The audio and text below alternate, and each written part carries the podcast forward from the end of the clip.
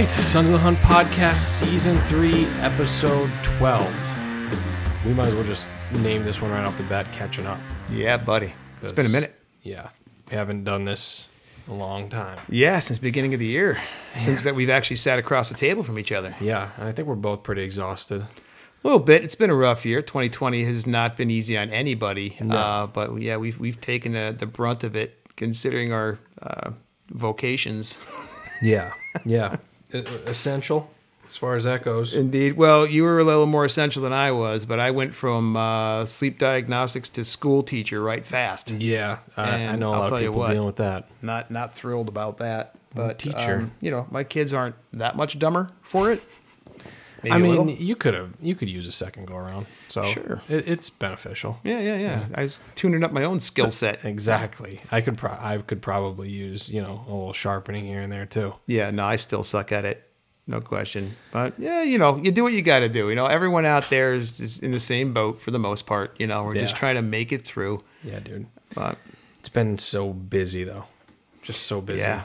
And that's honestly why we haven't really recorded. Well, in, yeah, I mean that's that's the short of it. I've just been working. We've been working our asses off. On top of that, I know a lot of people know that I was in Montana. A lot of prep for that. a lot went into that for physical sure. Physical prep, getting gear together, getting camera stuff together. Trying to get two people together. Yeah, yeah. you know, right? pretty much eh, getting all the the logistics of that tied down, dude. That's that's an undertaking. It's a lot. Yeah, yeah. Well, you know, you did a good job because I, I know your dad was more like, let's just go do it. You know what I mean? But you had a lot more of an agenda there uh, Mm-hmm. to, to filming and the prep work and making sure that the clothing was right and, you know, the gear was right. And, you know, and that's a big part of it. And, and you know, people who've done it before get it. You Yeah. know, and, and and people who want to do it, if you ever get the opportunity, you will get it Yeah, because it starts to become quite a daunting task to organize all your stuff Yeah. and Yep. package it into a small like putting everything in bins and packs and stuff and, and knowing where you put it and what bin your binoculars are in knowing, versus knowing where your external mic is. yeah yeah that kind of thing I don't know where Jay's external mic is right now that I borrowed. Uh, it didn't just you know It's here. evaporate It's here just- somewhere. yeah it's I mean, I still have. I told you, I still have bins in my garage that are packed. Yeah, that I didn't open yeah. up yet. So maybe I stuffed it in there. no worries I like I said I don't have an immediate need for it I've got another one that Movo one that I use that's Yeah. pretty decent too but I haven't really been using it for much anyway so I'll tell you what, man. Back to the Montana thing though. That was such an experience, like such a on on so many different levels. The first level, uh, just like a learning experience right as far as um as many YouTube videos as you've watched, and I'm talking to just anybody in general, and you think you could go kill an elk, you can't. yeah You can't go do it because I'm telling you, it's not like they're running around, like prancing around everywhere. It's not like they're plentiful and bountiful out there. It's like you need to know, like, it's like trying to hunt a mature whitetail where a mature whitetail doesn't live. Like, if he's not there, you can't kill him. Right right. And there's so much land out there that just locating them is a full-time job. Literally it's a full-time job for these people. Especially when you go at it with archery tackle man. Yeah. You know that just amplifies the uh, the intensity and the difficulty levels uh, and i mean i learned a lot about their actual habits that i didn't know so i mean maybe not everyone is as naive as me but have you ever heard of a wallow yeah absolutely don't didn't know what that was. I I would see videos online. I watched every elk hunting video before I went out there, and you'd see trail cameras of them rolling around in mud, and I was like, eh, just I don't know something they do. Yeah, yeah. That people once in a while catch on trail camera. No, no, no. A wallow is is this cesspool that they like to like roll themselves around in. yep they pissing it and- stinky. oh yeah they get nasty they're musky I ended up sitting over one the one night, and I, I had a shot at a whitetail doe, but I didn't take it. I could have. I could have shot at uh, a whitetail, but um, wild, wild stuff. I learned that you could like work a wallow, like a call, like take like a stick and thrash it around. stir it up a little bit We we might have had one coming in on the one that we did that with. Like we had so we were. It was so hot the one day, and we were just thrashing in- around in one of them, and we were standing there. Kind of, it was slow, and we were just kind of talking. All of a sudden, we heard some things breaking down below. We thought it was my dad, and then we start making our way back there because he was about hundred yards away. And we look, and he's got a, he's got an arrow nocked, like ready to go. So he heard it too. Yeah, yeah, yeah. It- those woods out there, man, are just they'll suck you right in. big it's- woods, big woods, man. It's it's so weird that just it's it's hard to grasp all the words for this whole experience. But I mean, when I was out there, I just felt like that's where I sh- I should be. I felt so good there. Slept every night like a baby in a tent, like the best sleep I've gotten in years. Just on on, on a cot in a tent, you know. Yeah, it's basically what some fresh air will do for you, man. It's the the fresh air. The it's just. I, I was hopping out of bed every day at like four thirty in the morning, like just piss and vinegar, Yeah. just full of piss and vinegar. I didn't actually piss Right. vinegar. Just clarify. that, that that's a weird term. It's yeah, That, that can get misconstrued. People are like, "Oh, he's sick. keep that context. He's sick. He's what is this? is this vinaigrette?" Yeah, man, it, it sounded like a great time. I mean, your your dad seemed pretty amped because I caught up with you guys right before you left. Yeah. uh, that it was the night before you left. Actually, I Yeah. kind of stopped up after my one of my uh, shifts over at the Hunters Gallery there, and uh, yeah, it, it, you guys were pretty much like pie eyed. You were like just Yeah. like it was real. You know, you could see it sinking in. You're like, Yeah. all right, we're doing this. Like we're actually leaving and driving out there tomorrow. Yeah, it was crazy, man. The and you know, I, I I think back to that night you served my peep in for me, and just how like ready I was, and I feel like just as ambitious about it now as I did then. Yeah. If that makes sense. Like I have the same like excitedness about it, and it's over, and it's just like I have I have to go back as soon as possible. Mm. That's the only thing on my mind since I've gotten back. Every day I just wake up, I, I think about vomiting, and then I go to work for for some time, and then I just most of the time just think about hiking those mountains. I mean, we were we were in it. We were geez hiking 14, 15 miles a day some Yeah. days, and my dad did a good job. He stuck with it. I mean, Yeah, yeah. it was it, it was it's a physical it's a physical trip for sure but there's something about it that just doesn't even matter. Like there's no sore muscles or anything. You're just going. Right, and right. it's like what's around the next bend? What's over the next hill? And then what's over the next hill? And it's just the the tracks of land out there are just so endless. Like it's there's just so much to see. You just can't see it all. It's like uh what's the what's the term? Like pig and shit? Yep, that that's another good one. i just We're just like, you're just throwing them out there, Yeah. man. it's I, I, I have dealer. to use these these cliches because I haven't sat down and collected all my thoughts Mm-hmm. on it yet. Like I like I will, but I I don't know. Uh, aside from that, the people that I met are just just amazing. Like it, it felt like they made you feel like you were a part of the family while you were there. Yeah, yeah, that's that's the sign of, of a good a good uh, outfit. You know, yeah, I mean, 'cause- and it was uh, we booked with Cody Carr's Hunting Adventures, and they- my God, just top notch people.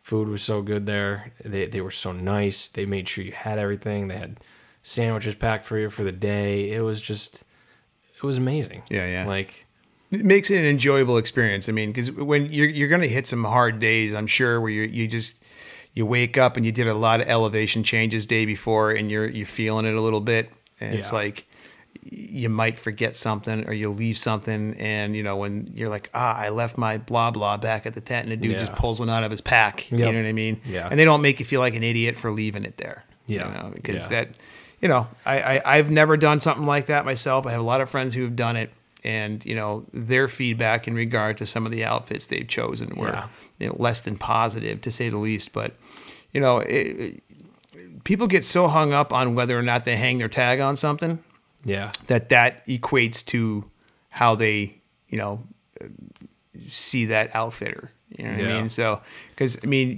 you know i don't even know what the success rate is for archery hunters and elk out in that area. It's usually in the neighborhood of like 10% Yeah, it's across not- the board you know what i mean? uh, for most states when you're hunting elk uh, unless you're going to, like to the Tejon Ranch or something like these big, huge Yeah. outfits where there's just elk Oh, running like private- everywhere, and you yeah, know, the- the private But you're, you're going to pay 20, 30 grand for a hunt at these places. You know what I mean? You're going to kill. You can pick from whatever 400 bull you want to shoot. and- No, this was all this was all public land we were on Yeah. the whole time. And I'll tell you what, I would I'm not I'm determined now that that's Right. that's what's going to happen. I, I won't do anything else, and like I'm not I'm probably not going to go on another out of state unless it's like a DIY like whitetail hunt or something like that. But then but I'm going to go back there and kill an elk. Yeah. And the, I they ask you the first day like kind of like what are your expectations? Excuse me, and I think that a lot of people, you know, this was another interesting thing the the way the guides like gauge people on how like what their expectations are. Sure. They they must encounter like well I've talked to them about they how they encounter very different clients. Oh, I throughout the imagine. season. So my my thing was kind of like let's see what happens. You know, I'll I'll make a judgment call once I, I just feel it out. You know? Right, right. And I mean, mean, the- we've we've echoed that mantra a hundred times on this podcast Yeah, about it, like it hits I'll- that trigger, yeah, that switch flips. I think that they they were just looking to to see if like I was like, well, you know, I'm gonna wait for like you know like a 350 or yeah, something yeah, like that, like something ridiculous. Like I wanted, like my goal was to go out there and put and have something that I could put above that dining room table upstairs. Sure, like I, I have that big empty space in that wall, and that's I want something nice there, but.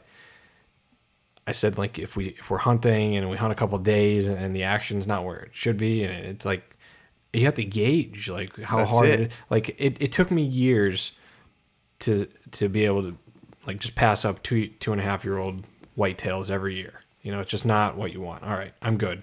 You know, now I know where I'm at with that. I have my expectations. I can wait.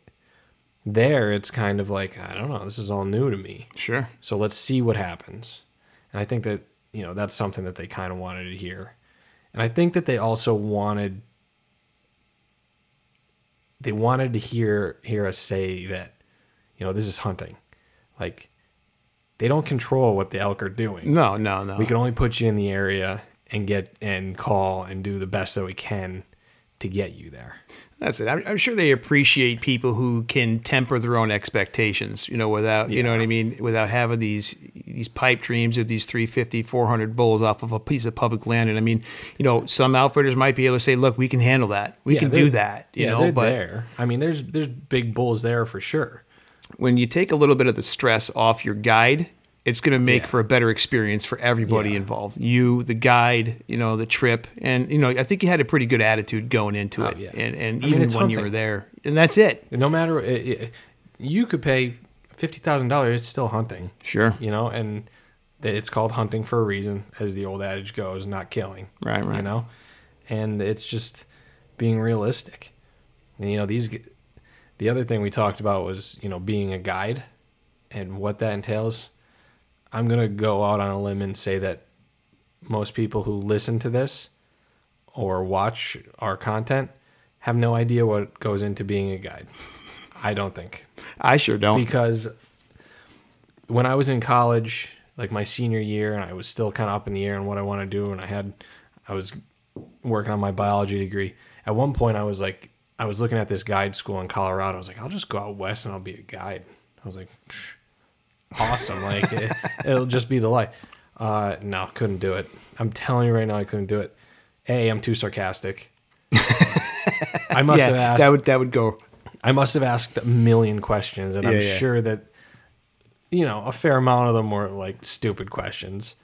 But um, yeah, it's I, I probably couldn't deal with some of the clients that that come out there being like, yeah, well, you know, I'm I'm looking for something in the 350 range, Mm-hmm. you know, and uh, we'll just uh, I'm I'm sure you've got them patterned and Yeah, yeah. know, what what time have you been seeing the elk every day, and and how many are we going to see today? Like those kind of questions. Yeah, no, I get it, and I guess like uh, guiding elk in that territory is a lot different than guiding whitetail in Iowa, Mm-hmm. where you're essentially driving a dude in a four x four to his stand. You know, and a side by side rather. Yeah. You know what I mean? Uh, to stand, drop them off, and you know maybe help track. You know. Yeah, these dudes book are a down, break them down, that kind of stuff. But to be able to do that type of physical activity day in and day out without missing a beat. These guys are woodsmen. Yeah, no, know what I that, mean? that's legit. That's I got a lot of respect for those guys. You know, because I mean, I, I I fancy myself a pretty decent outdoorsman, but Yeah. like, and and being 45 years old, I mean, I I hit it hard today, man, Mm-hmm. and I had to temp. Speaking of tempering my expectations, I had to make sure I you know didn't outrun my wife and leave her in the woods Yeah. behind me because she went on the hike with me, but. I was running on zero sleep, and I ended up putting on a, a, a lot of miles today and a lot of elevation change, and I was happy with Feels good, how though. yeah, I felt good with it. Like I was like, I could have done that in half the time. Yeah. You know what I mean? Not that she was slowing me down, but I don't want to, you know, make it uncomfortable for her because she's not an outdoors person. Yeah. So the fact that she even went with me was huge because totally worth it when we got to the location. I mean, I'll show you some of the pictures after that I that I took while we are up there, and man, what an incredible spot! The whole time I'm up there, I'm like, this would be awesome. Like after a heavy snowstorm in the dead of winter, Yeah. and everything's white and black, mm-hmm. like everything, it, it would have been a really cool spot with some cool contrast in the sky. Like I'm looking at things f- like photography wise more mm-hmm. lately than I have. Right. Um, but that was the whole point of going up there. And I was like, you know, pig and shit there too. because I'm like, where do I even point this camera? Yeah. I didn't even know. I'm like, I'm trying to like compose and uh, I'm like, oh, this is just, I'm losing it. I'm, I can't stop looking around. Like the wildlife up there we saw, the birds, like I saw two bald eagles, five, maybe six peregrine falcons, three red-tailed hawks, Nice. like endless crows and stuff like that. But like the, the birds of prey that I saw today, and I was looking down on them from Yeah. the elevation that was. It was amazing. But like you know, that's that's a lot. I don't think I'd be able to do that again tomorrow, Yeah. and then the day after that, and the day after that. Well, let's get into it, buddy. well, you know, I'm gonna Get start. together Yeah. because we're going back, man. Yeah, yeah, hundred percent. And I'll tell you what, I, oh, I can't wait. And it's, I, I don't know. It's just, I felt like I did a pretty good job being ready yeah, for it this time. Like as far as being prepared, like as far as gear goes, and sure. being in decent enough shape to like keep up. I was, I felt pretty good. There were no days that I was like not like crawling out of bed like Right, right, right. sore as hell. It, that didn't really happen. So I was okay there, but um, yeah, I'm I'm driven to go back. Um, I guess as far as what happened is with uh, with the game that week, it it was a slow week. I think a lot of that might have had to do with the wildfires. Yeah, that are going a on out there. happening out I there mean, right there was we had some days that were like hazy and you could smell smoke in the air. But from what they told me, like the weeks prior to that, like it was bad. Like they were like hacking their lungs up, like hiking up and down those those mountains, and they said that it kind of threw things off a little bit. But I mean, we did get into elk for sure. It's not like they weren't there. Yeah, some of the videos you kind of uh, let me see earlier with the bugling and stuff like that. I mean, like I've never heard an elk bugle in person, Yeah, and I think I might shed a tear I think it was. if I do. I- when, I- when I do, I don't think we heard one the first day. I think it was the third day we actually heard the first one. And I remember it, dude, it was beautiful morning, like crisp. Like you could see a little bit of your breath. It was nice in the morning. Like it was high 30s, low 40s. yeah, that's a nice temp. Yeah. And it, it was like, you know, a cr- crisp, like spring turkey morning. Yeah, yeah, yeah. And if those guys heard me compare elk hunting to turkey hunting one more time, I think they were going to strangle me. Pushing but down a it hill. was so similar. Yeah, Like, that, that's com. That's a common, uh, you know, and a lot Analogy. Of, a lot of guys don't like that comparison 'Cause- because it's like if turkeys could smell, like that's that's really the main difference. Sure. you know, besides like seven hundred pounds, but I was like, hey, let's go roost one of these elk one of these nights so we know where they are in the morning. But uh, yeah, that first morning that I heard it, it was just like. I got that stupid grin just like Yeah. plastered across my face, and it was just like, wow yeah, yeah. It's got to be cool. I mean, it's it would- different. It like you could you hear them on like you watch a YouTube video and you hear them bugling, and even you, they get videos of them bugling. Like it's not the same. It it just You can't feel the video. no, and it's like you could almost hear like the ridges in their throat, like and just the, the like the grunting and like growling. Yeah, Like, yeah. it's just with the ones we were in on the last day um he actually growled at one point, and I I can't explain it. Right, right, right. Like it was just, and there were a couple of them, and they you could tell they were getting pissed off at each other, and man, just like what an experience! It's just yeah, it sounded like you had a pretty epic, uh, a pretty epic time out there, man. yeah, I sound like a schoolgirl. That's all Like, right though. That's It's- I'm like smitten with the whole thing, Mm-hmm. and it's just. But I will say this: that I I when I was out there, I kind of, you know, I, I met all some seriously just top notch people, Right. Like the best kind of people you can meet. Like there's people that like welcome you in with open arms, and they're just super like I don't know. It's almost like they're like charming people. sure, just- sure. and there's there's a really good story behind it and i have to i have to go back and finish it now Yeah, yeah, so i wouldn't expect anything soon sure. As yeah, far well, as- as, as far as content, content stuff like goes. that, yeah, yeah because it, i have i have a lot of good footage but this the way this story has come together it just needs to be finished the right way yeah. It's definitely evolved from where it started before. I mean, like you know, when I was here that Friday before you left, I was like, I, I was like, man, I've never been more excited for somebody else's hunt. You know what I mean? Like Mm-hmm. it was just because I've I've kind of been uh, along for the ride as you prep for this, as you talked about it, as you kind of got your gear together and stuff like that. So it was kind of cool to watch from like the outside looking in to see how you and your dad have been kind of prepping and talking Yeah. about it. And I mean, your dad was Jack, dude. Yeah. Your dad's a special kind of animal, man. Yeah. So I'm not surprised he he kept it together out there and and you know kept you pace with everybody. he uh was the only person in camp that killed anything Yeah. He, he the one night um I forget what happened. Oh, we sat in in whitetail blinds. Well, he sat in a blind, I sat in a tree stand. Um cuz we what did we do? We took a different hike that day, and by the time we finished it, it was like two thirty or three o'clock.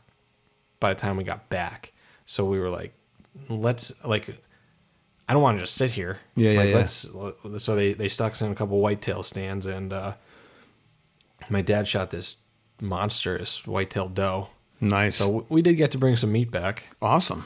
I didn't know that. How about that? I Uh, just I didn't know until just now. Yeah. That's pretty awesome, He, dude. he got the the itchy trigger. Yeah, yeah. and uh, yeah, but uh, big doe, and uh, yeah, only guy in camp that got a shot at anything, pretty much. Great. But that's But- part of it, you know what I mean. Like I said, it, it, it's hunting, not killing, you know. But I, I, I- when you, when you start to absorb the whole experience, you know, Mm-hmm. just listening to you talk about it, even before we started recording, like when I came up, we kind of started talk a little bit about it. Of course, I hadn't heard anything about the trip. I didn't even know if you killed a bull or not until I got here tonight. I, I you know? was, I I put the phone down for most of it, yeah, yeah, and it was the best thing that ever happened to me. sure, There was it was just like disconnecting from that. I didn't realize how bad I needed that because it was just like there was nothing on my mind when I closed my eyes at night. Nothing, just darkness. You could.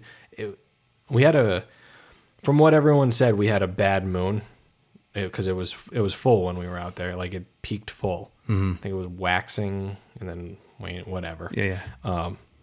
So apparently they were running around all night. This this hypotheses Sure. from sure, what I understand, because I, don't think anyone actually knows what's going on. Yeah, It's like right. the Well, whitetail. it, it, hel- it helps keep those 350 guys in check, you know? Yeah. So, oh, God, We got a bad moon. I mean, moon. geez, We- you let's just stay in the lodge. uh, yeah, but I mean, there were nights that you like we walked outside the tent, and it was like daylight, and, and I'll tell you what, a lot more stars in Montana for some reason. Yeah, like bet. those skies are just That lack of light pollution out there, man. Something Yeah. else. They don't call it big sky country for nothing, man. you, you go out there like you step outside the tent in the middle of the night and it's just the creepiest silence like i don't know if if anyone around here experiences dead silence like that you pr- there's really It's hard in to. pennsylvania yeah. I mean, well, Maybe we it- we got up on the Appalachian Trail one time with with Damien when we went out. Yeah. And you get way back in there. Yeah. And you once you, lose, we lost cell service, anything like that, probably three, four miles before we hit our spot. And you know, uh, it, at night it gets super dark and super quiet, and it was funny because you can see that that's the first time that Damien's ever experienced that. Yeah. I, I've experienced it a few times, but I did I did a lot of like deep woods camping and stuff when I was Yeah. younger, so it wasn't not you lose the sensation for it, but you, you know what to expect Right. but it got to a point where he was a little freaked out. You know what I mean? And, Yeah. and I tell you what, if I was gonna get dropped in the middle of somewhere with somebody, he'd be one of my top three guys to do it with. But it's just one of his. He's capable. Yeah. But it's when you don't experience that, it's it's a little it's a little freaky. Yeah. It's there's just something else about it. Like and you know, I've been telling people this and I feel like I'm not I'm not verbalizing it the right way. Mm-hmm. People just think like, oh yeah, would you see some pretty trees? Like no, like this was this changed my soul. Like I feel different now. Yeah. When I was there, I felt right. I felt like I was where I needed to be. It was just such a pure thing, and it's it's hard to explain that. And I I feel like I'm what's the word pontificating about it, but it's just it, it is what it what it was. I can't mm-hmm. Like it's such a pure feeling. Sure. And that, that dead silence. I've heard people say, you know, when they're up in the Yukon or, or wherever, like, I'd be okay with a bear tearing me out of my tent and, and ending it here. And I now, you know what? I I kind of understand that thought process. I, I've seen people say that and like watched him be like, uh, okay, you want to get torn apart by a bear. No, it's the peace that you're at when you're there, where it's like, you know, this probably would be okay. You Yeah, know, yeah. it- there, rather than you know, dying in a warm bed or something like that. Like just the peace that you could find there is a different level. Well, I mean, hell, if anything that came out of this year that could be an an, an up point for you, considering everything else that's been happening in 2020. Yeah. You know what, man? It was a blessing. Maybe it was something you really just needed right now. Because, like I said, we start first started, you know, the the podcast tonight. We were both kind of, you know, talking about how insane this year has been for Yeah. uh, our our professional lives, our personal lives, uh, this everything that's been happening around us. It's, it's it's hard to keep a positive outlook on a lot of stuff, but we're both positive people, so Mm-hmm. Yeah. it's you know it's a little bit easier for us. I mean, you try to set examples for those around us and stuff like that. So you want to maintain a bit of a positive outlook despite the negativity that's kind of knocking on your door constantly. But you know that's something that I think maybe uh, maybe you needed this year, man. And it's uh, yeah, I'll tell you what, man. And I'm I just I'm truly you know excited to hear some more of the stories that you've got from out there. And I know it's going to be a minute before it gets shared here, but um, yeah, there's definitely going to be some some cool stuff that comes down the pipeline from it. That's uh, Yeah. going to be game changing. Yeah, absolutely. I I think so. I I, I want to try to convey all these thoughts that I have. Sure, it's hard to organize them when they're coming so fast and furiously. Like, Yeah. yeah, I, I get it. It's yeah. I don't know. It's it's almost like I, I don't even know what else to say about it at this point. Well- but I mean, we had to fill out evaluations, and the one I was telling you about this before, the Yeah, one yeah. guy in camp was like, "Well, what what did you think?" And I said, "It was "The best week of hunting I've ever had in my life." And he like kind of like like scoffed at me. He's like, he's like, well, you must have never been elk hunting because uh, like we we didn't hear that many bulls and blah blah. blah. And I was like, no, I never have been elk hunting before, and this is the best week of hunting in my life. And I just said it again. I was like, get out of my face. Yeah, Like, yeah, yeah, yeah. And uh, but that's the thing. I mean, I think that it, it helps the guide if you're positive about it because I mean, every day it was just like today's a new day. Who knows what the hell is going to happen? You know, like we it, it it could be over in ten minutes Sure. you know but that's the same attitude i have here you, i know you have it too it, it's it's about having that right mentality and all we're going to come back again to it that you know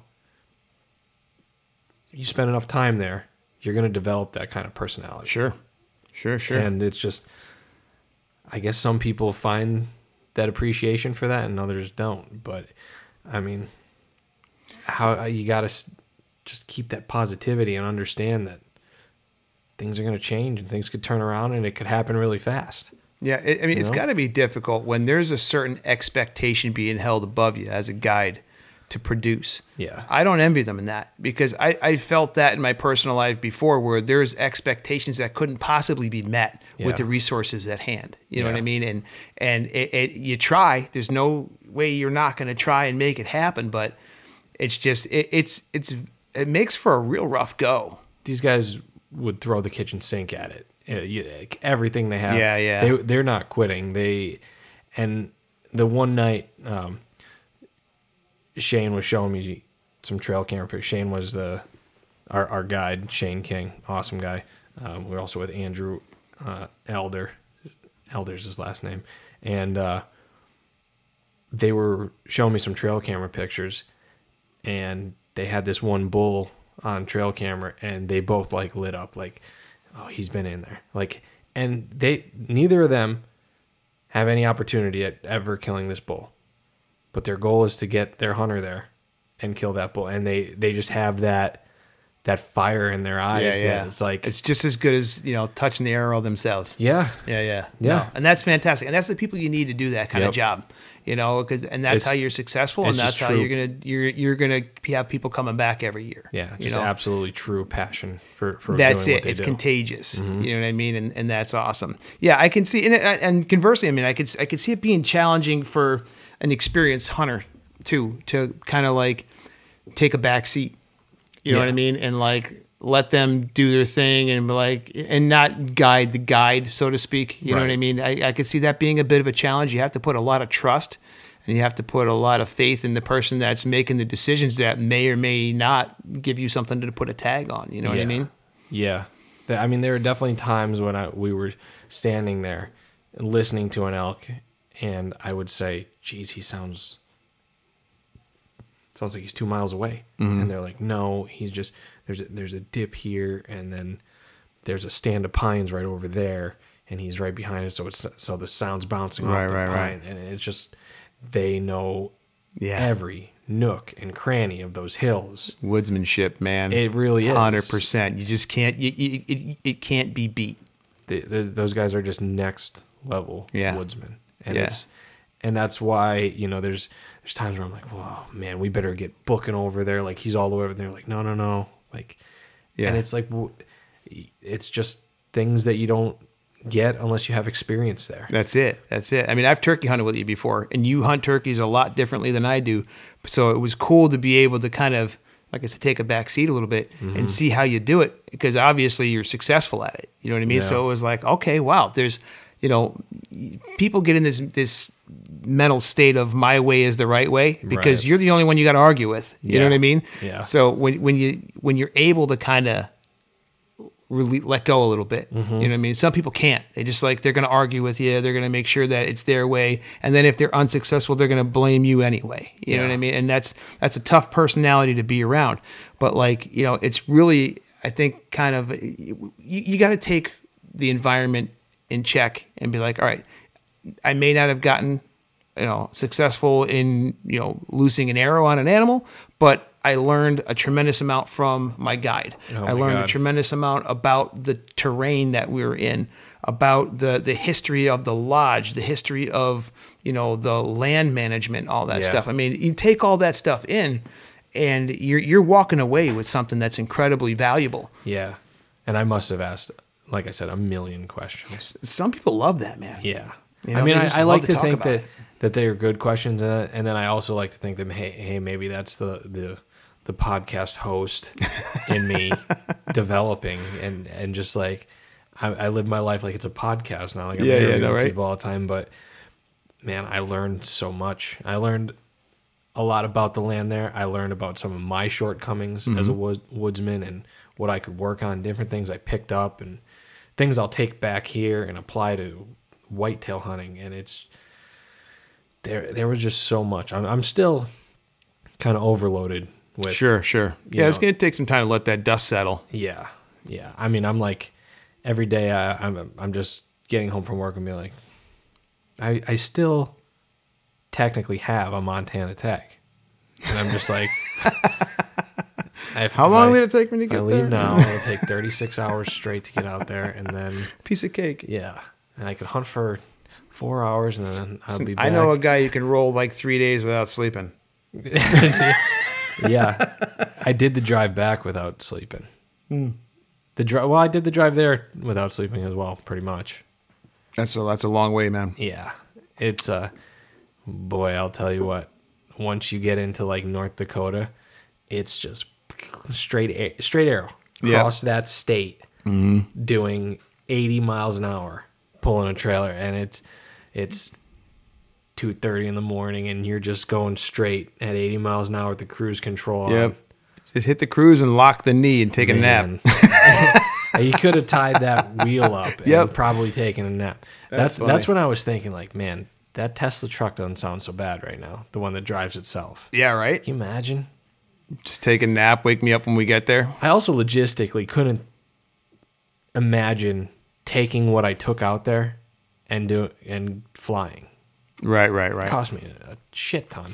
Yeah, um, my buddy Ron Kivachi, man, he's been going out west with his dad since they were kids. Ronnie Chiavachi? Yeah, What an awesome name. I know he's a he's a dude. What a badass! Oh, that reminds me, I got to message him. He hit he hit a nice deer yesterday. He was going out looking for it today. Mm. Biggest biggest Pennsylvania buck of his life, and that's saying something. Hmm. This dude's got he's got some chops. Yeah. Yeah, he's a, he's one hell of a dude. He's A lot of people pro baseball finding- player. He he got into playing baseball like when he was a kid, and then his whole goal was to become a pro so that he can save up enough money to buy property for him and his dad to hunt. That was like his whole primary drive of making money. You know what I mean? That's awesome. He's an amazing guy.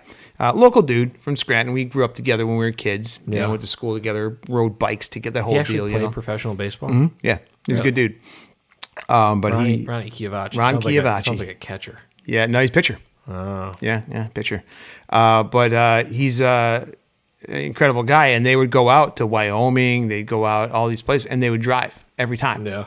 And you know, when you don't know enough about it, you're like, why? Why would you drive all that way? Because you got to take everything with you, and you got to bring more back. Hopefully, Oh yeah.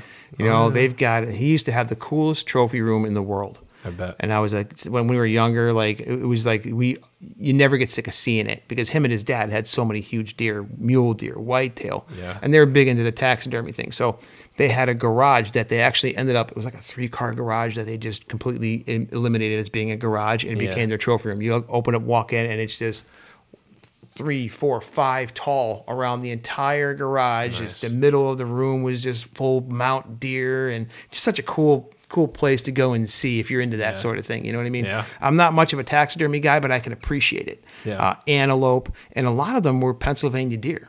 Like Yeah. massive Pennsylvania buck. The unicorn buck, he got a unicorn buck he shot behind Lake Scranton Really? years ago. Like just really cool deer.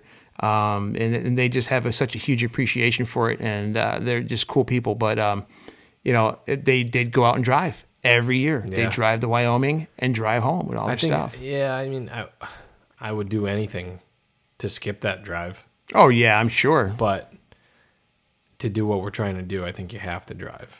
Of course, You know? you, really do because to load all that stuff into bins and crates and then pay the amount of freight it's going to Yeah, cost to send it, and then hope it gets there. Yeah. You know what I mean? So yeah, Yeah. no, and, and yeah, you know, it, it's it's a pain in the ass to drive, but hell, plenty of opportunities for uh, microcasts. You know what I mean? You set up a camera on the dashboard and do podcasts while you're driving. We could have. I mean, we listened to a lot of podcasts on the way out. Listened to a lot Yeah. of Meat Eater. yeah, yeah, The Meat Eater podcast coming at you. yeah. There's plenty of them out there to listen to for sure. Yeah, it was. do they got uh, like 300 episodes or something like that now? oh yeah. I don't even know. Yeah, It's been a minute since I've listened to them, but yeah, there's a couple good ones out there, man. yeah. It was. It was a good time. A lot. A lot of good memories. We uh, we stayed one night in uh, Medora, North Dakota, Okay. which is like the entrance to Theodore Roosevelt National Park. Oh, sweet. So I've got a sweet picture of like a bronze cast Theodore Roosevelt statue. Man, I love that dude. We stayed in very Medora's very. I don't cool say that often, by the way. Love that dude. he was a cool guy. That's reserved for, sure. very special. They're just mule deer walking around the town. Yeah, it's crazy. Like, it's and the the rock faces. It crazy place. Also Yeah. stayed in Missoula. Missoula was pretty neat. Oh, that's cool. Yeah, that's. I, I hear a lot of people talk about Missoula. You know what yeah, I mean? It's a it's college town. Looked like you could have some fun there. Indeed. for sure. Um, yeah, it's just, I'm just like, Yeah, still still on high. Still on high. Yeah, on high for from being there, on low from being back in Pennsylvania. But I'll tell you what, getting back into Pennsylvania, that was the only time that it it started looking good again. Yeah. From a scenery perspective. Sure. I mean, we drove all the way through North Dakota, South Dakota on the way back, and it's flat, and it's very flat. Then it's so flat, it's even flatter. And then you get into Minnesota, and there's some trees, and then there's Wisconsin. But it's not till you get back to Pennsylvania that you start seeing like the rolling hills and the and the, the mountains, and it's like, well, it's not so bad. No, we're blessed, man. Yeah, we're blessed. It's, it's a nice area. It really is. You know, it is what you make of it, and that's anywhere. You know, Yeah. my brother lives in uh, Las Vegas, Yeah. and I get out there and I hate it. I hate it. I love my brother. I love, and we have some fun when we're out there. We find stuff to do. We don't go to the casino route. We go the let's go find you know let's go fishing, let's go hiking, Yeah. let's do get in the mountains, that kind of stuff. But yeah, it's the same color all year round. It's Yeah. always hotter than shit. Yeah. I, I just I'm not into it. Yeah. But you come back here and you see like the fall change when winter just kicks in and you get that first nice big thick heavy soft Yeah. snowfall like yeah sure it gets old after about three or four months of Yeah. it but you know when it first hits it's it's a pleasant place to live it's beautiful like where i was today uh, it's called top of the world it's Yeah. in dunmore and it took me a while to find it but once i found it it was so worth it i mean kim and i finally broke through the spot and we looked out and i went oh my god Yeah. This is incredible. Sweet view. Like I had no idea that it was even, you know, to, to find something like that right in the middle of pretty much the Scranton area. Yeah. It's a two hour hike. Well, it's probably even less than that because, Yeah. and now I know where it is. Um, yeah, it just an incredible view, a beautiful area when the fall leaves are changing. You just can't beat it, man. Yeah. I mean, th- that is one thing that this trip did motivate me to do is start exploring some of our public lands here Mm-hmm. a little bit more. Definitely take took them for granted, 100% willing to admit that. You know, It's tough, man. I've been Public on public land a long time. yeah. It's challenging in It's PA. not- you got to find the right piece. I, I do, I, I don't think that I'm wrong in saying that it's not quite the same It's not as out by there any because means. Yeah. public land out there could be like private lands. Like if you're ambitious enough, yeah. you can get your honey hole for sure. Mm-hmm. That your own private honey hole. Yeah, no If- doubt. if- you just got to work for it. If you're crafty enough Mm-hmm. about it, I, I I heard some stories out there, some tricks. Yeah, yeah. Like how people like are deceptive about where they're hunting and and how wild, wild stuff. Yeah. But um, yeah, here, I don't think you're you you're never gonna find it. I'm not gonna say never. There's some big tracts of public land here, but here there's people ambitious on I shouldn't say it that way either. I'm not saying that there's people more ambitious here or there. I just feel like we don't have tracts of land big enough that people can't get to where they want to get to. Right, right, right. You, you'll have people getting to the most remote parts of this because it's not the same as getting to the most remote parts in a piece of public land in Montana. Right, right. And, and the, is the just scale is different too. Well, that's what I'm saying. Just absolutely monstrous out there. Mm-hmm. You could have people that hike in, camp, hike the next day, camp, hike again. yeah, and that's and- where they set up the hunt. Yeah. And but the problem with that is getting them out. Get them out. Yeah, it's a thing, but there, there's ways that people do it. Yeah, sure. If you've got a couple guys, you know, I, you know, you do it solo. Ah, man, you're in for a rough road. If Yeah, you if could do it solo, but I mean, at the same time, you could, you know, have have your your inReach. You could send a message like, "Hey, here's here's my my coordinates. I I got to, you know, have an elk. Yeah, I'm gonna quarter it up. I'm gonna pull it up into a tree. I'm gonna start hiking it out. We're gonna mark this. By the time I get out, like you meet me, bring some people. absolutely. you can make it happen. Sure, sure, sure. You know, it's uh, I don't know. I'm I'm I'm somewhere else now. That's all right. No, just- it, it, it, like you said, it's it's hard to really focus it Yeah. because uh, of you're, you're still kind of on high from it. So Yeah. yeah, dude, I, I'm really looking forward to seeing what comes of this because, like I said, we've talked about a few things before the podcast started, and uh, just once you are able to start to kind of hone this a little bit, Yeah. uh, it's going to be yeah, it's going to be a, a really interesting story, and uh, you know, it's, I'm just excited all Yeah. around about it. So We got a bunch of good things coming yeah, now. absolutely. One hell of a way to start uh, our first episode back, since yeah. Uh, the beginning of the year. Intermission. Yeah, Like how about it? 45 minutes. How about it? I, I was I was afraid this was going to happen. We're going to be into a two hour podcast because we've got so much to catch up on. Yeah, you know? I, I think pe- people won't mind a little bit of a longer one, but I, there's a beer I want to try. So let's wrap this up. Sounds And, like a uh, plan. we will come back in a minute.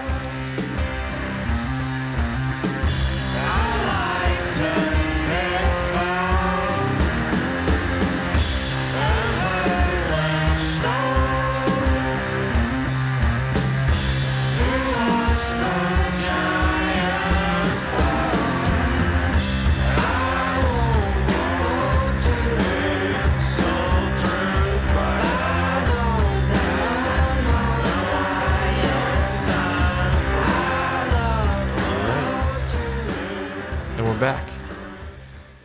And this is very traditional, Indeed. very traditional episode because we're back with beer, and we haven't done one of these in like so long. I know, right? It's crazy. We, And- we may or may not have shared a few through virtual spaces, Oh, but true, true.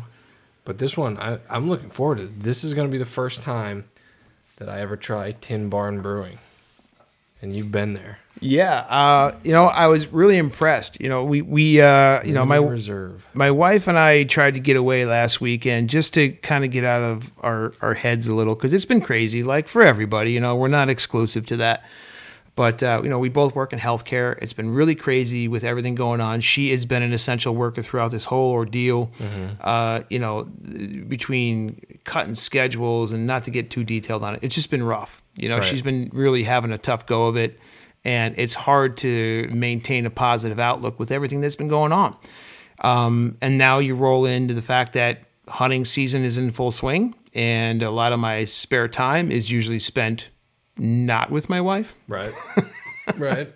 So I'm like, you know what? Usually every year, and honestly, I got to give props to Teddy Clark on this one because like every year he sends his wife flowers, he does all this nice stuff for his wife right before hunting season to kind of juice her up a little bit, so to speak, to to kind of you know be gone as Right. much as we are when we do this, you know. So I'm like, it was kind of half that, like, let me take you out and do something nice for you because I'm going to be getting into hunting season. Let me take you to a good brewery. Yeah, right Yeah. along with you know we just needed to get away you know Yeah. three kids work everything been happening trying to manage school and careers and you know a lot of adversity in our personal life we need to just like get out of dodge so you know what? We went up to new york. I booked a room with the intention to take her up to um, angry orchard which is like an apple cider type Yeah, yeah, deal yeah. you know real popular cider. Um, and apparently because you know new york's rules are fairly strict as well as pa's a little bit more so um, we were unable to go to the destination of our choice. Ah, so we had to kind of uh, you know audible. change it up on the fly. Exactly. We had to audible. So um, i'm like let's just go figure it out we got up there and i'm like what are we going to do so i hit up the lady behind the counter at the hotel we were staying at and she was awesome. She, she's like, "Give me five minutes." She came back. I'm like, "All right, you wait here for her. I'm gonna go grab some bags out of the car. We're just checking in, you know." I come back and my wife had this printed out list of all these places and cool places to go: wineries, breweries, cider mills, you know, that kind of stuff. So um, we just kind of went up to the room, set our stuff down. We just started kind of going down the list and seeing where they were, how far were they.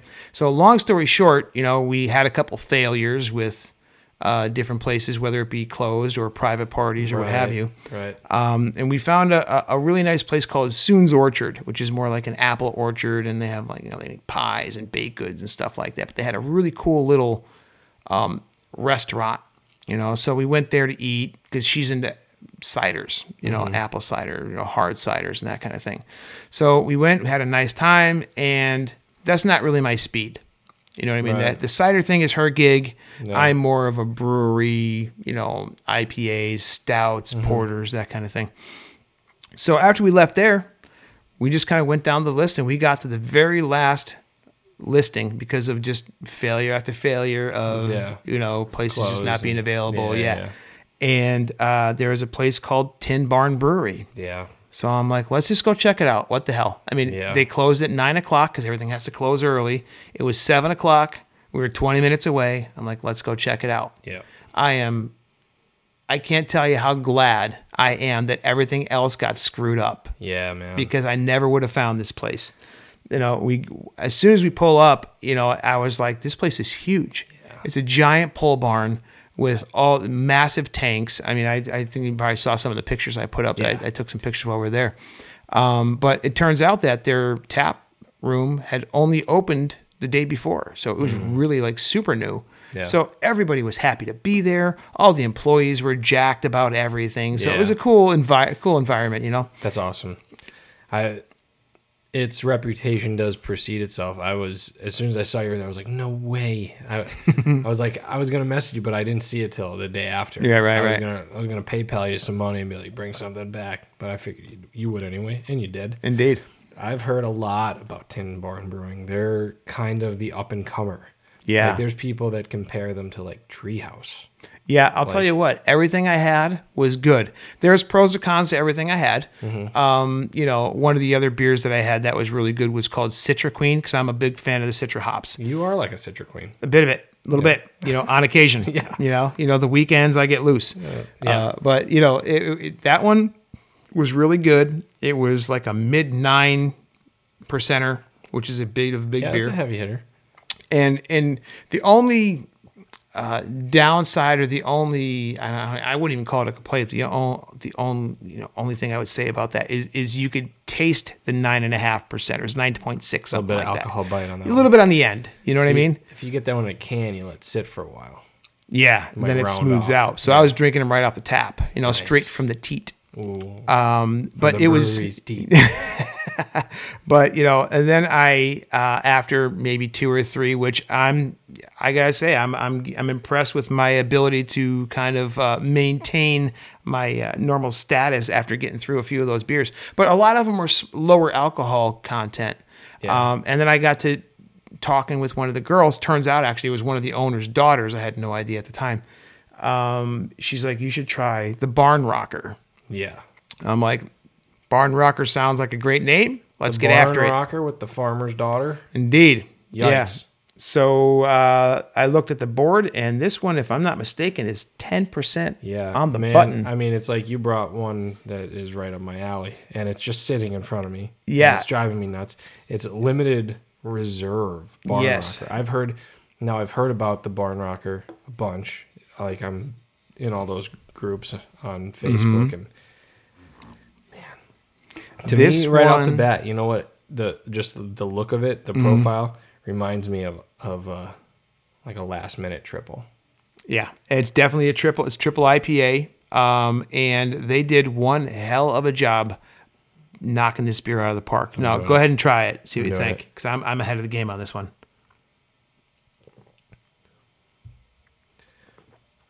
Yeah, it's very reminiscent of uh it reminds me of like a last Mitchell, but man, there's no alcohol bite on that It's one. dangerous, man. It's got a very smooth finish, no alcohol bite. It's got a little bit of fruitiness. I did a big, but- big gulp in that mic there. Yeah, I hate know, that. right? You're gonna get your editing skills to the to the mm-hmm. test here. But it's hazy. It's not super hazy, but it's got you know. I mean, you can see the lacing on the glass is real nice. I mean, they they really did a nice job on this beer. I think this is something I've been saying a lot lately to people that I've been drinking beer with.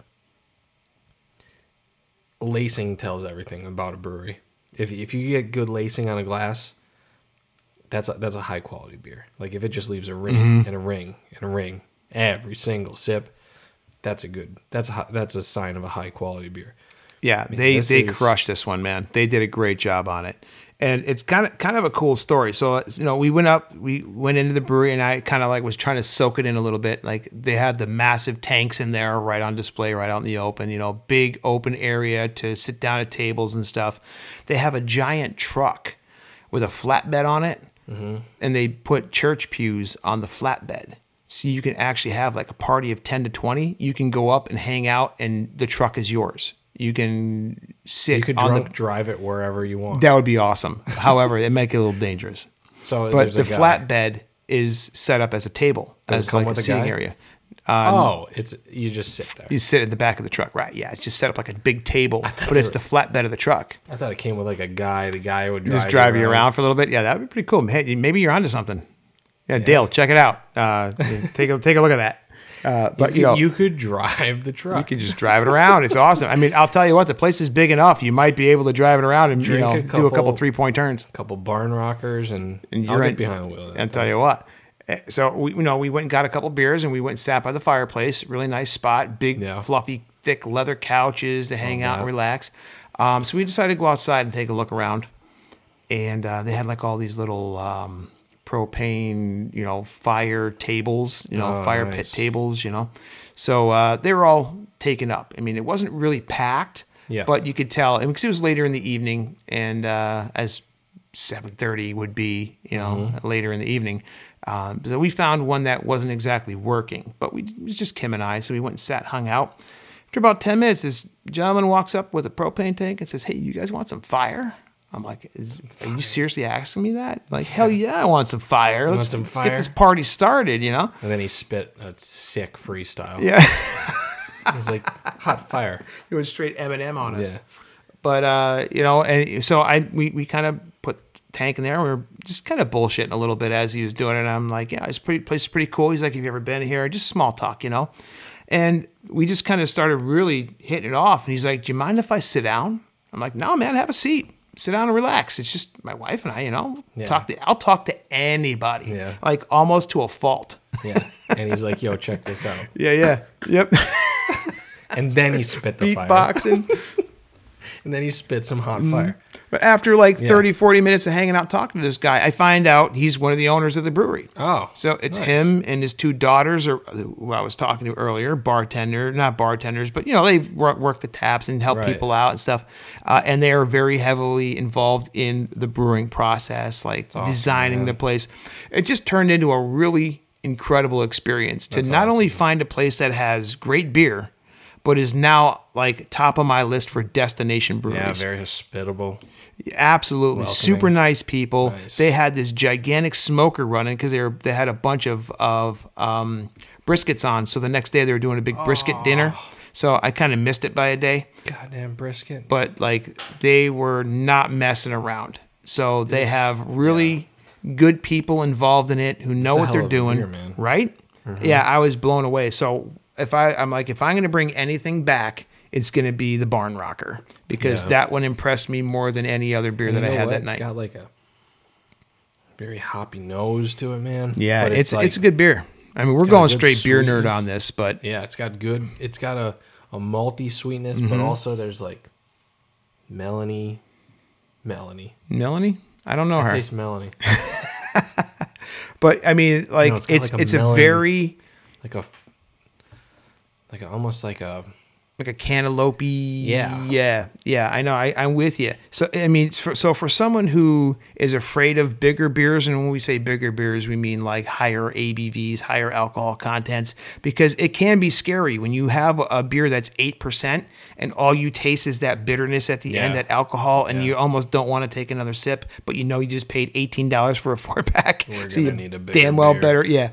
Uh, this is is just one of those that it just goes down easy, which can be a little tricky. So pace yourselves. But uh, I mean, for and Melanie, you gotta watch out. Maybe that was one of his daughter's names. I'm not quite certain. oh yikes. But anyhow, uh, it's from where we're at. It's like an hour and a half drive. Yeah. I mean, I would say it's a day trip, but once we get to the brewery, I don't know if we want to be coming home that night. But uh, I definitely think that this is on the list of a, um, you know, I have to go.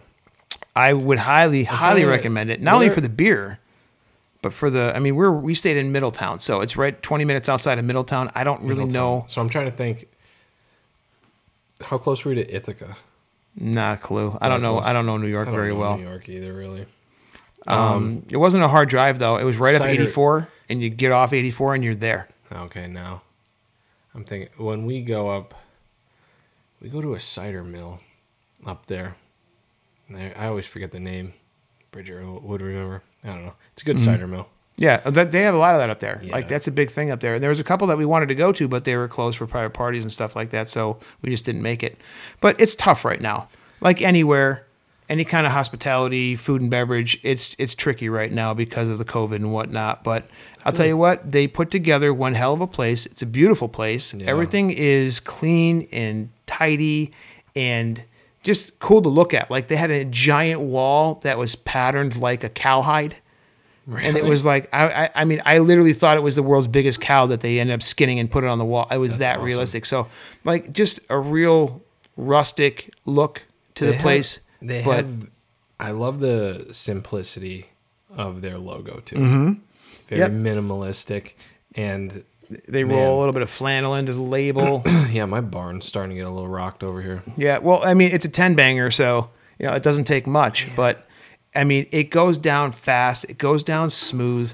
It's just I, I can't say enough about it. This is Yeah. definitely one of the best beers I've had all year, and we are into October here. I've had several beers this year, a couple two tree as they say. Yeah, I've had. Thank you, COVID. Yeah, I'm trying to think. I had a beer recently, and I said this is probably one of the best beers that I've had all year.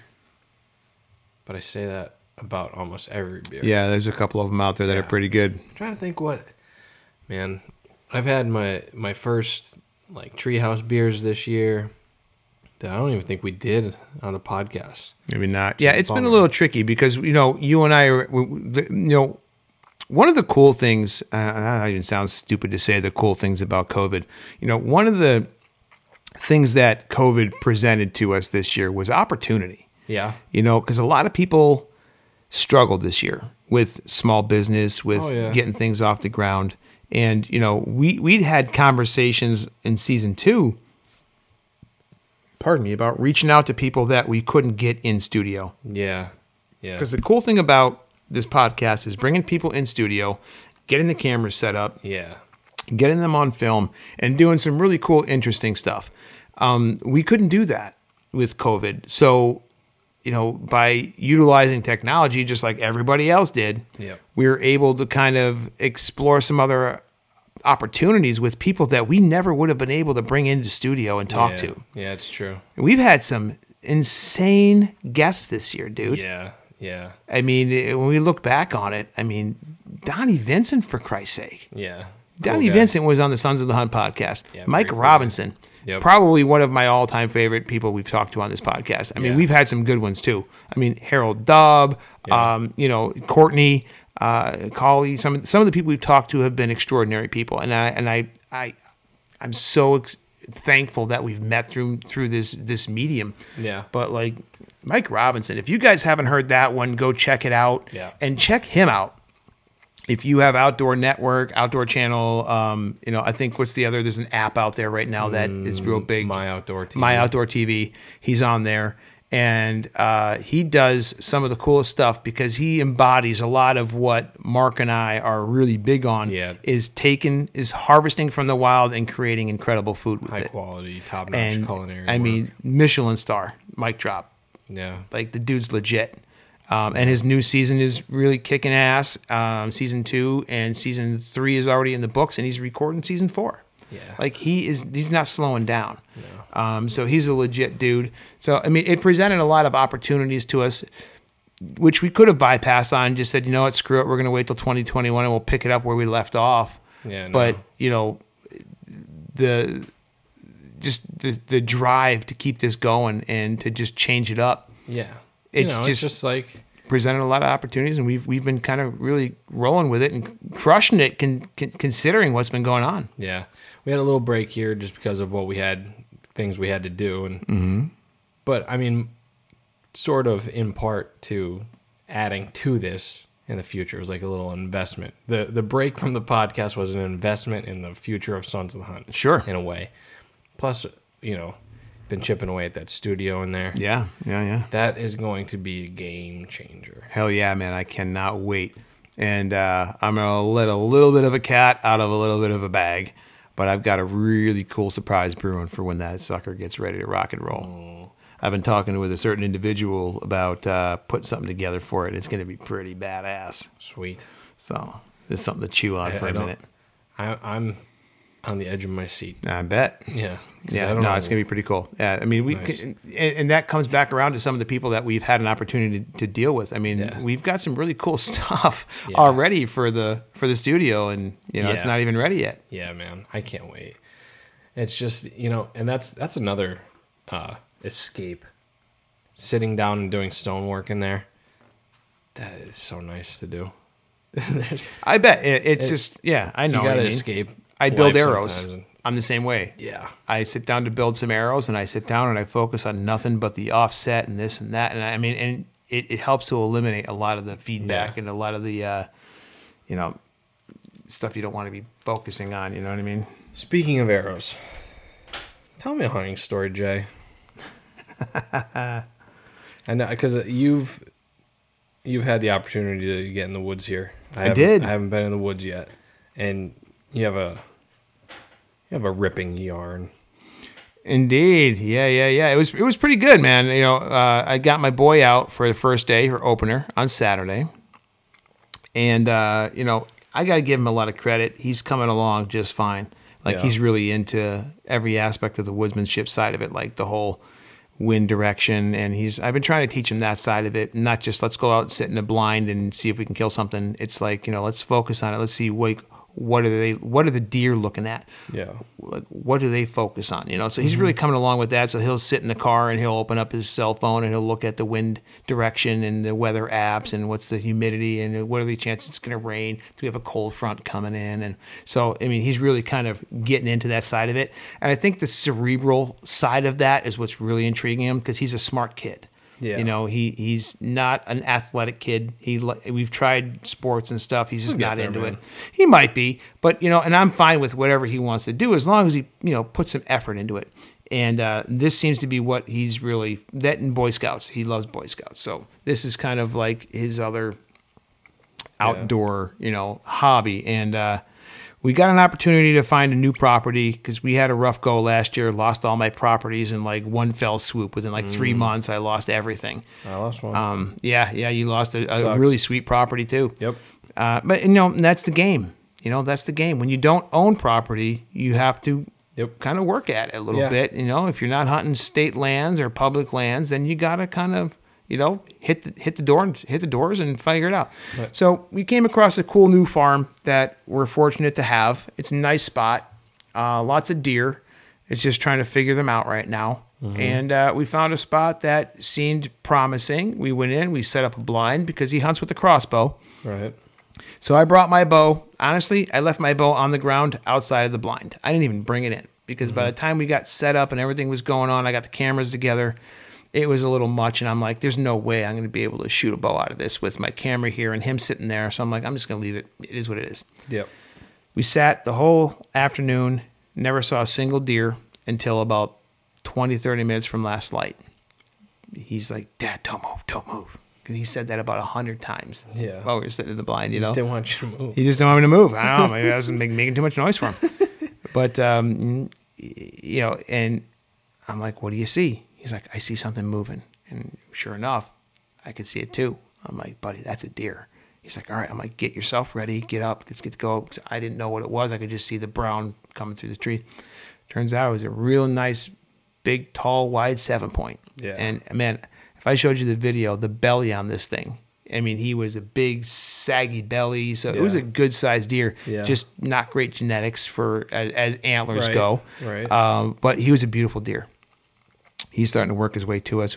And finally, he gets about 40 yards and he sees the blind. Mm-hmm. And he's like, I know that's not supposed to be here. Right. So I'm like, don't move, sit still. Let's just see what he does. Yeah. And he was coming directly at us. And when he saw the blind, he was kind of doing the whole, Yeah. you know, head bob, looking at, trying to figure it out. But because he didn't move, I didn't move. We sat still. He made a 90 degree right and went perfectly broadside at 35 yards right in front of us. Now, with a crossbow, that's kind of a drop shot, and he's one hell of a shot with that crossbow. Yeah. Unfortunately, he forgot to take his safety off. Hmm. So you can hear him fidgeting, fidgeting, and I'm like, "What are you doing?" He's like, "I forgot my safety." I'm like, "Oh, damn!" I'm like, "All right, let him go." So now he's moving up toward up the hill a little bit, so he had to reposition, pick up his crossbow, move the sticks, get over to the window, which Yep. was to my left. So I had to lean back, get the tripod up on one leg. You know, we're Yeah. just trying. I, really wanted to get this on film, but at the, at, at the, the moment, I was like, I don't care if I throw this thing out the window at this point. I need this kid to get a shot at this That's deer. good experience, man. That orchestration of that, the act of setting up a That's shot, it. man. It was definitely a huge experience for him because you know the the woods are full of lessons. You Yeah. know, we just got to figure them out. What's and, and what do we take from that lesson? Sometimes we're happy about it. Sometimes we're not. Mm. Especially when we're not, it's like, what's the lesson? What can we take from it? Yeah. And you know, he got set up. I had most of the deer in frame, and I stopped the deer with the old, you know, the standard meh. You know what I mean? got the deer to stop enough to where he was able to settle the pin and let one fly. And sure as shit, 10 feet in front of the blind, there was this nice little pine limb that the arrow caught. And that arrow just dipped right down and into the dirt. That deer ran up the hill. Now, the good news is the deer had no idea what the hell happened. yeah. You know, he was oblivious. Now, he knew something was out of place because of the blind, but he wasn't too spooked. My kid was beside himself, you know, and he was so upset that things happened because immediate he, he knew he missed, you Yeah. know. And, and I saw it on film because we use lighted nocks on the bolts. So, Right. you know, you see it hit the limb and it hit the dirt and you could see the limb bouncing in the frame, you know. Mm. I'm like, oh no. So I'm like, but I still was like, buddy, that was awesome. That was so cool. It's okay. Don't worry about Well, he started to kind of get really upset about it. So Yeah. now I'm at a, a crossroad. Do I tell him to man up? Do I tell him it's fine, don't worry about it, shake it off? Or do I let him experience that? like, do I let out. him wallow in his misery for a few minutes? Wallow. You know what I mean? And that's what I went with. I'm like, let him go. Just let him feel Yeah. it. Let him work it out. You know, and I just Yeah, kind of wanted to see where he was going to go with it. I'll tell you what, that's a whole psychological conversation to have right there. Indeed. Understand that, like that the that there's situations that can help you better understand your emotions as a human. Yeah. And that was They're a great opportunity. That's yeah. That's valuable. Sure. For, for somebody whose mind is ripe for molding. and that's it. You know, he's 12 years old. He'll be 13. And um, you know, and and I, and I love the opportunity I have to use the woods and to use hunting as a teaching tool. Um, but it can go awry quickly if Sure. I'm not careful. So you know, but it, it worked out, and you know, I let him go, and you know, he was you know visibly upset, and he he was angry, and he was sad, and you know, every emo every negative emotion you can you know throw on the table Yeah. came at him all at once. So I let him go, and I just kind of kept my hand on his back, and I'm like, buddy, you know, it's it happens. I'm like, this is hunting, you know, and we did, went through the whole, you know, cliche list of terms that you use for that, and and um, I let him just kind of deal with it, let him absorb it, and let him experience it. Yeah. And then you know, a- after a little while, you know, we just it was really quiet for a few minutes, and I said, let's go, let's go check the arrow. I'm like, I'm pretty sure you missed two, but we got it. We got to check the arrow. Right. So, you know, we're sitting for a minute. I'm like, I started packing my stuff up. I'm like, you know, just in case. I wanted to, I wanted, I wanted to roll camera while we were walking up, but I didn't want to embarrass him, and I didn't want to put anything on film that he wasn't going to be upset, you know, happy with. But as I started getting my stuff together, I, I'm, I'm, I'm ready to roll. I said, buddy, are you okay? You all right? You ready to do mm-hmm. this? He's like, yeah. He's like, I'm not okay, but I will be. He's like, I'm just glad I didn't wound him. And like that moment was Yeah. kind of like a six, a little small win for me. For sure. Because how many a adults just statement? Right. You know, there's a lot of grown men who will just fling an arrow, especially when you get into the crossbow world. Now, I'm never going to knock a crossbow hunter because um, I get it. I have friends of mine who are traditional archers who ended up having health issues that had to use a crossbow for a season or two and Yep. now are back to traditional. Listen, you know, we're all on the same team here. So when you want to use a crossbow, man, more power to you. I hope you, I wish you luck. I hope you kill a big one. You know what I mean? I hope Mm-hmm. you kill what's in your goal, you know, regimen, whatever it is. Right. But with him, um, it was just one of those things where like he he gets it.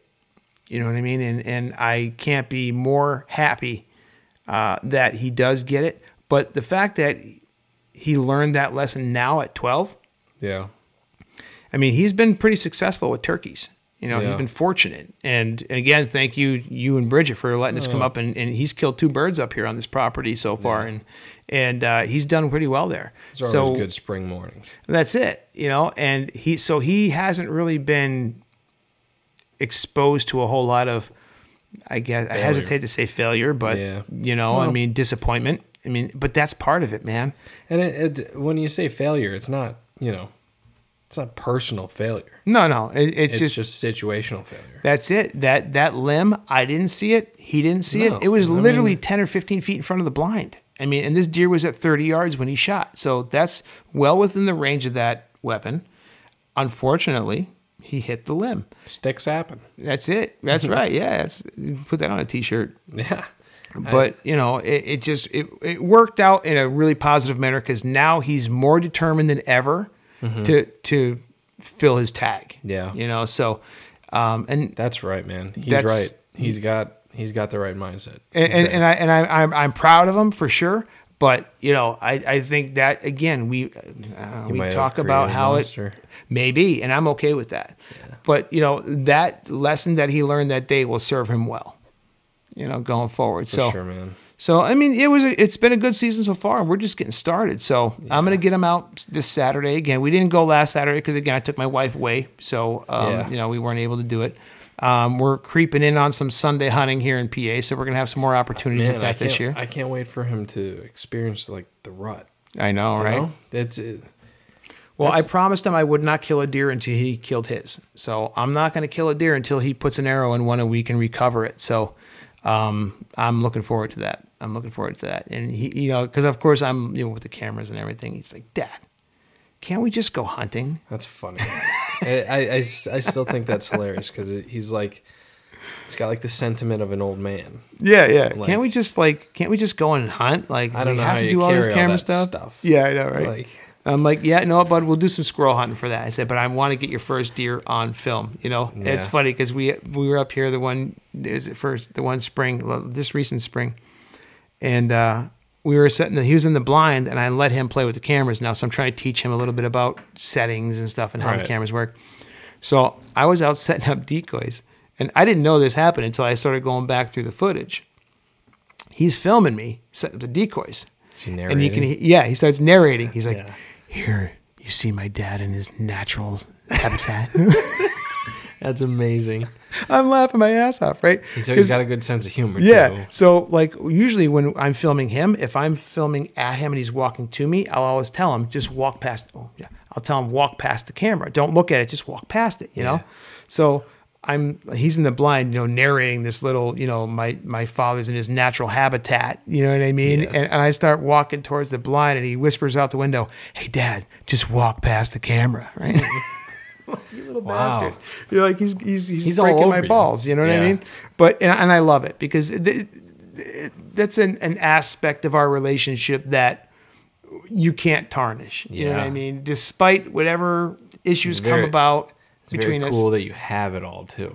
Yeah, like we're working thing. on it. Like I know a lot of people like trash like taking out a camera, Mm-hmm. but you're gonna have all that now. Oh yeah, yeah. Like oh, I'm keeping that for sure. Then My dad in his natural habitat. What are, you what kidding your me? home movies gonna be like? They're gonna be like feature films someday Yeah, right. for your kids to. Well, I'm hoping. I'm You know? hoping. You know, That's very and- cool. and the twins are getting older. They're starting to kind of see Hey it a man, little I've bit. seen the but wonton video.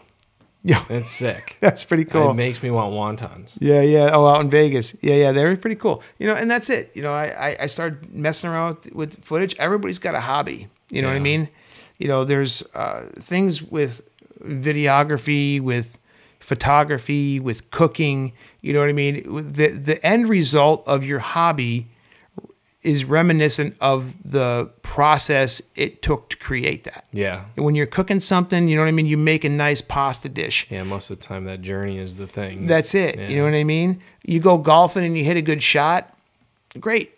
You made a good shot, it's but over. that's it. It's over. You know what I mean? There's certain things that you can do that the end result is, you know, reminiscent of the process.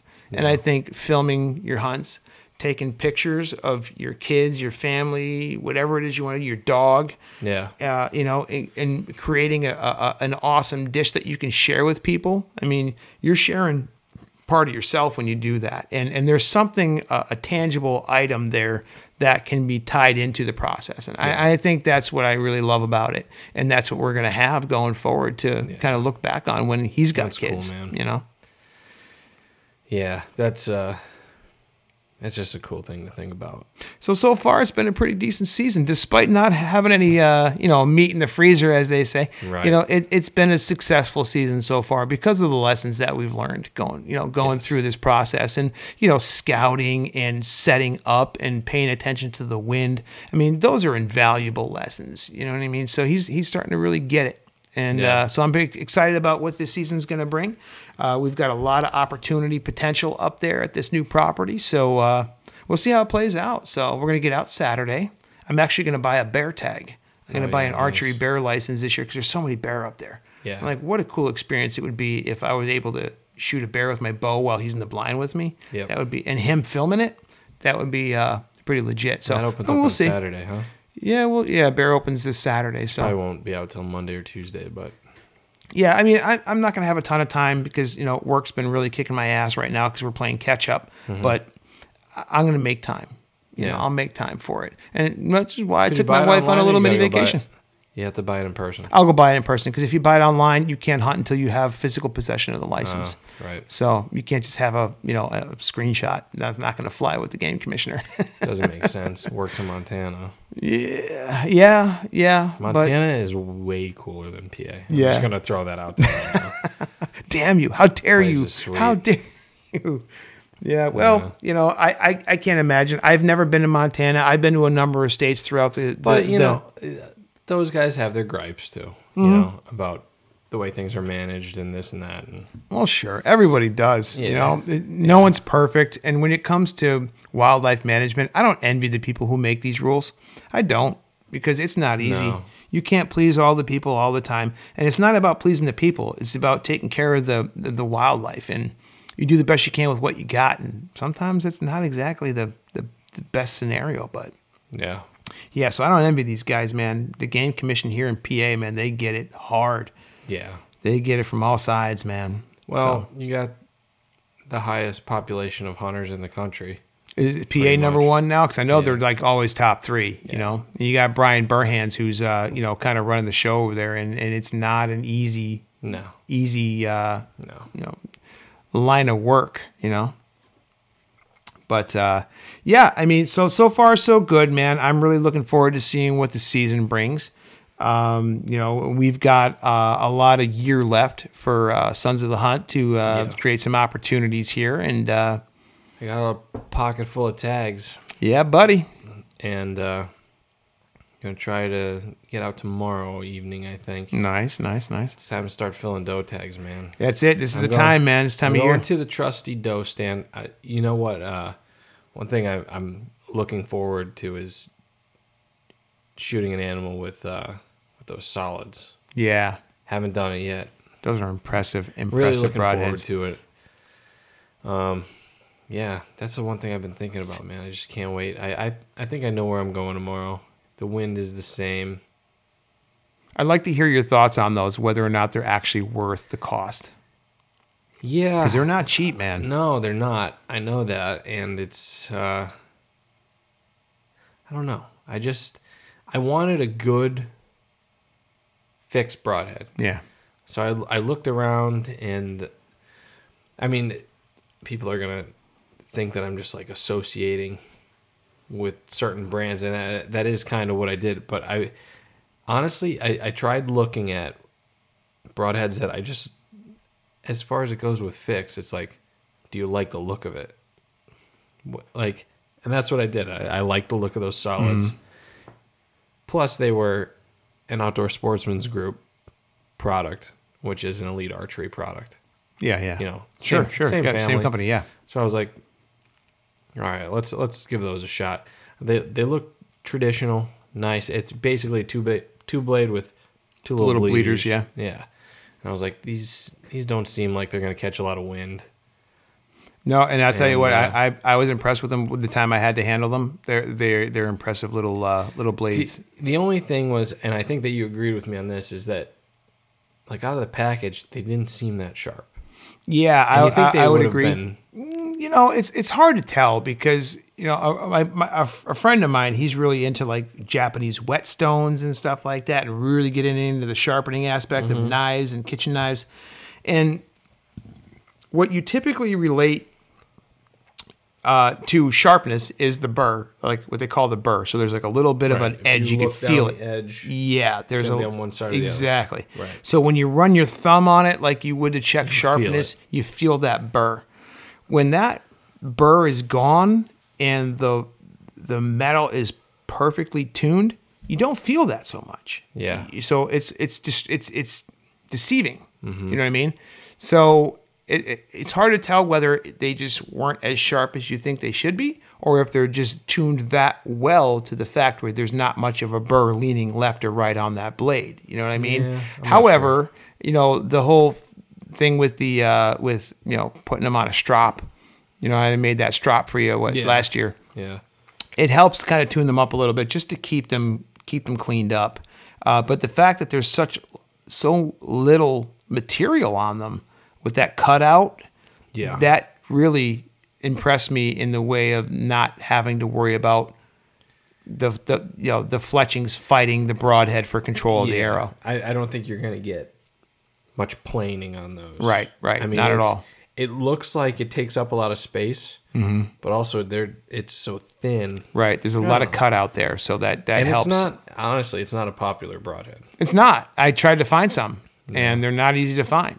Yeah. um, mainly because of the cost. You know, they're expensive broadheads, so not a lot of people are going to carry them because uh, they're not really going to sell them. I There's not a lot of people are going to that are going to want to pay up for them. Um, but nonetheless, it's be interesting to see how they perform. You know, when they when they hit an animal, and uh, I mean S thirty five V is S thirty. No, I'm sorry, S thirty V steel. S30V. Yeah. Yeah. Um, it's a really high end, high quality steel. It holds an edge extremely well. Tough to put the edge back onto it, but it holds the edge really well. So you don't have to worry too much about putting the edge back on it. Right. A lot of high end hunting knives are S30V. Um, you know, bushcraft knives, S30V is big in that. So, you know, it, it's a great quality steel. So I'm really, you know, looking forward to seeing how they perform, uh, you know, when they're going through hide, muscle, and organs, you know? Yeah. I mean, the thought was I wanted a good fixed broadhead on a good heavy arrow. Mm-hmm. And I, th- I think I'm. That's I'm a right about good that. arrow. Yeah, it's. I I mean, you know, you're running the uh, uh, the FMJ. uh, FMJs. I mean, Yeah. those are you know, you can't beat those for as far as Yeah. heavyweight arrows. Yeah. And I th- and I did the math on them, and I think you were like fourteen point four or fourteen point five FOC, which we're really nerding out right now. But Yeah. that's forward of center, and that's how much weight is forward of center of the arrow, and it just cr- creates you know better accuracy, more penetration, blah blah blah blah. And you know your sweet spot is ten to fifteen percent FOC. You're at like fourteen point something or other. You're like 14 and a half, call it. So I mean, it's a pretty much a perfect arrow. And with the with the fletching setup on that, fletched to the broadhead. I, Yeah. I mean, appreciate that, man. yeah, I fletched those off of the broadhead position. So I mean, they're built about as good as they could be without being raw shafts. Yeah. You know I mean? Once I finally get into a tree stand mm-hmm. and I've got hours and hours of sitting on it, then I'll take some pictures of them. yeah, right. I'll, I'll get some good pictures of them. Yeah, yeah, yeah. I haven't gotten to yet, but they're pretty arrows. They look great. They came out all right. Yeah, they Yeah. came out pretty good. But you know, and that's something that we can maybe explore down the line is equipment and really super tuning Yeah, shit. we haven't and- really done much of that. No, I mean much. we have the ability to do it. I mean, Yeah. the knowledge. I'm starting to gain a lot more equipment and stuff like that to do our own bow work and self tuning and stuff like that. And Yeah. so it's something that we could maybe offer some information to the people who are into the same thing. I mean, not a lot of people are really into super tuning their stuff. No. some people are like, if it shoots straight, I'm good. Yeah. Other people want to like know like what's the best, what's can I do, how can I Right. improve, how can I increase my you know my um, efficiency that that type of thing and and there's a market for that thing. I mean, it's funny. I've been, I've been sort of watching the the hunting Pennsylvania group. Yeah. you know, we used to talk about that quite a bit, and it, seems like there's such a wide range of questions as far as experience goes. Mm-hmm. You know, there's some people who are like, I I just started bow hunting today. I saw a buck. How do I get closer to it? Mm-hmm. Like a question like that. And then there's people who are like, you know, talking about what is is is this good barometric pressure to be hunting scrapes? Yeah, yeah, yeah. like yeah, yeah. Like nerding out questions like that. And it's like wh- like how do you find the right middle ground for for a podcast to talk about that? You yeah. know what I mean? Well, and that's it. and, I- we- and we've been on both ends. Of course, you know, in, in, in a promotional perspective, you want to hit that middle ground. Yeah. But there's, you know, there's a, a case to be made for either end of that spectrum. Yeah. You know what I mean? To really geek out on barometric pressure and Right. arrow building and spine tuning and broadhead tuning and that kind of thing versus like bow hunting 101. You know what I mean? So there's a case to be made for both.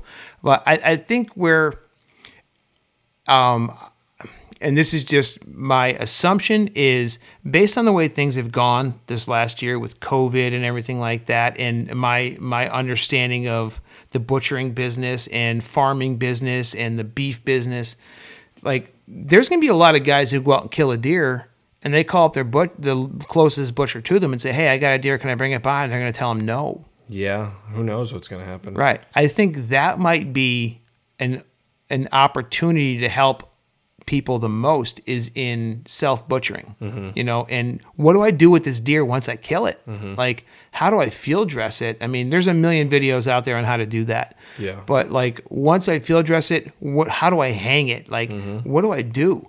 Um, and that's a, a huge hurdle for a lot of people who are just starting to get their feet wet in the hunting industry. So, I mean, I think uh, of all the, the different avenues between, you know, equipment and tactics and this, that, the other thing, there's plenty of stuff out there for that. I mean, you don't have to look far to find, you know, information on YouTube or Facebook or anything. And of course, you're going to find a couple of assholes out there that are going to tell you you're stupid and quit asking stupid questions. You know Yeah. what? Shrug them off. Yeah. If that's the case, shrug them off. Don't get upset. Don't get deep. You know, don't get, you know, uh, I'm, I'm missing, there's a word. I do this every once in a while. My brain farts out and, you know, Dissuaded. feathers ruffled. Yeah, just shrug those people off because there's a, there's plenty of people out there that are willing to help. Um, but it, when it comes to like prioritizing information, I think maybe like the self butchering thing might be a great way to go because we both do it, and there's a lot of videos I've seen out there that are good, but they're all very similar Yeah. there's different ways of doing things that can uh, kind of provide different cuts, different ways of looking at different cuts of meat that I've been really focusing on, uh, like T-bones. You ever seen a deer T-bone, a venison T-bone? No, I have not. Right, that's a problem because they're Yeah. awesome Yeah. but there's ways of doing it. and It's not hard. Yeah. So stuff like that is tough to come by. So there's, I don't know, that's just my personal opinion on it. When you start looking at prioritizing information for new Yeah. hunters or people who have been doing it a long time and just want a new perspective, Yep. I think that the whole butchering thing, because that's going to be a problem for a lot of people this year. A lot of butchers are tied up with butchering beef. You know, because everybody's freaked out over the coronavirus and the food shortages and everything that's going on.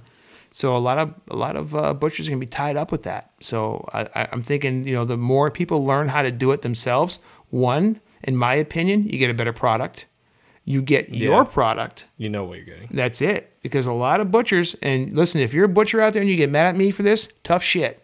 Because a lot of guys will just take neck meat, flank meat, all that stuff. They throw it in a giant pile. They grind it all at the same time And here's your grind. and here's your grind. Yeah. So you have a guy who took very good care of the deer in the field, and you have another guy who gut shot his doe Yeah. and let it sit overnight Got and piss all over the yeah. meat. Yeah. and now that's mixed in, and, and now you've got a, a, a funky product. You know what I mean?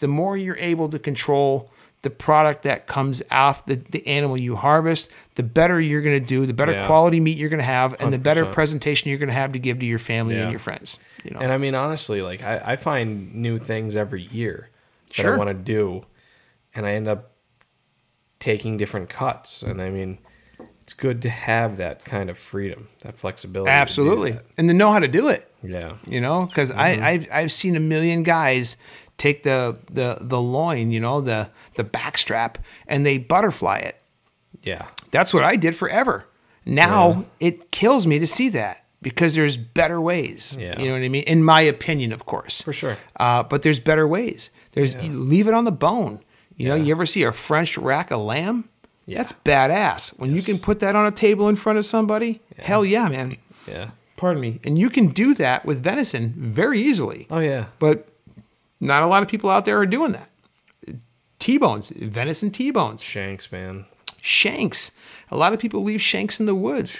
People leave heart in the woods. My God, that we, we tried to do the heart video last year. We're, we're gonna we're doing it this year. yeah, uh, dude. You know Because what? Because I have a couple goals, and the and finally putting this hard video out, but it's gonna be long. Because here's the thing: there's so many different versions of that that I like doing, yeah, and I'm gonna do them all in one video. I'm gonna it's gonna be Mark's complete guide to eating deer heart. Yeah, man. like because there's so that's my favorite cut of a deer. I like it better than the loin. I've been and after eating that. it with you, I would agree. I mean, love the- like the loin is good, the tenderloin's good, and there's a million ways to do it, but Yeah. there's only a handful of ways to do the heart.